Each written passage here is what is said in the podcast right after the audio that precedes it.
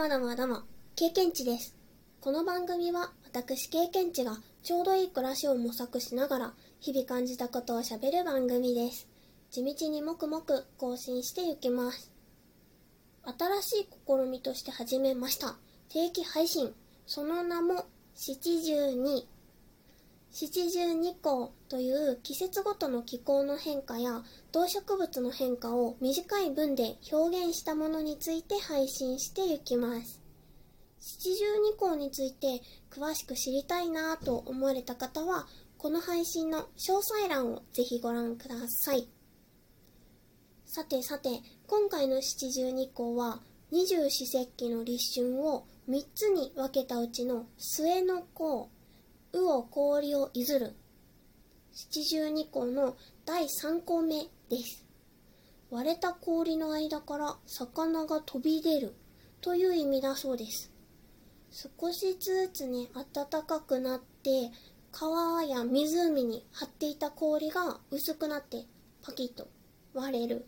その割れ目から魚がね、勢いよく跳ね上がる頃、ビチビチっと出てくる頃ってことみたいです。2月は各地でね、渓流釣りが解禁になる月とのことだそう、とのことで、想像しただけでめちゃくちゃ寒いんですけれども、いや、でも、渓流釣りちょっと一回やってみたさありますね。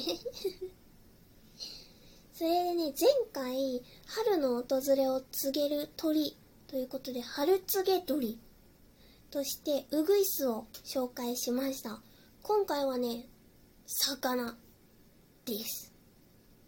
春の訪れを告げる魚、春告げ魚と言われていて、ニシンのね、別名として呼ばれているそうです。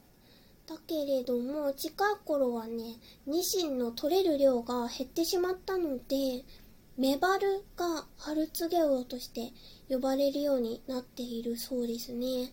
あとはね、魚辺に春と書くサワラも春告げ魚、あやや、あやや、春告魚 と呼ばれることがあるそうです。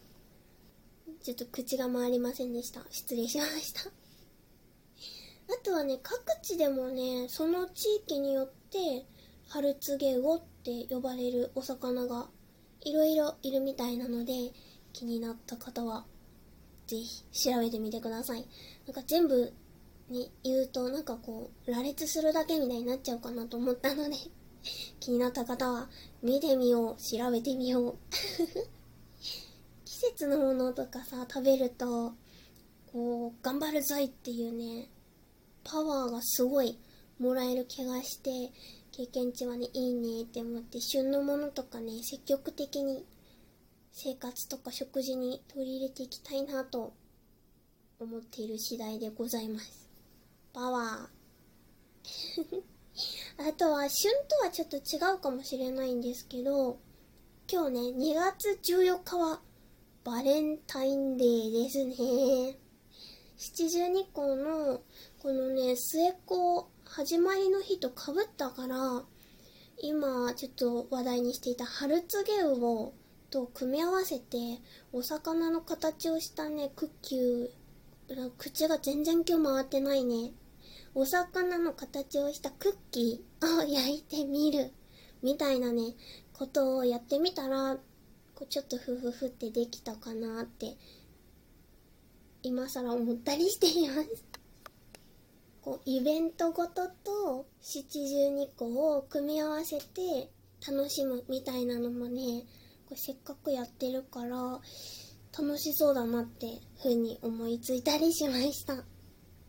バレンタインがですね、いろんな形で、皆さんそれぞれに、ハッピーがね、たくさん、たくさんになりますように、といったこんな感じでですね、七十二項に触れる1年間の定期配信をしております。次回は2月19日に更新予定です。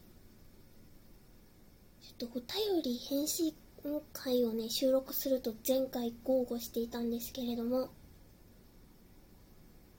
配信できておりません。ごめんなさい。2月19までには更新をいたします。よければ聞いていただけると嬉しいです。この番組、経験値ラジオでは番組の最後に収録配信した日の誕生日の木をあたかも曲紹介をするようにご紹介しております。それでは2月14日の経験値ラジオ最後に1種類ご紹介しながら終わりたいと思います。ヒノキ科この手菓子は族この手菓子はこのこの手菓子はの花言葉がですね生涯変わらぬ愛一生変わらぬ友愛とのことです。わお。ちょっとバレンタインっぽさありますね。どんな植物かぜひ検索してみてください。それではそれでは終わり。さよなら、プチッ。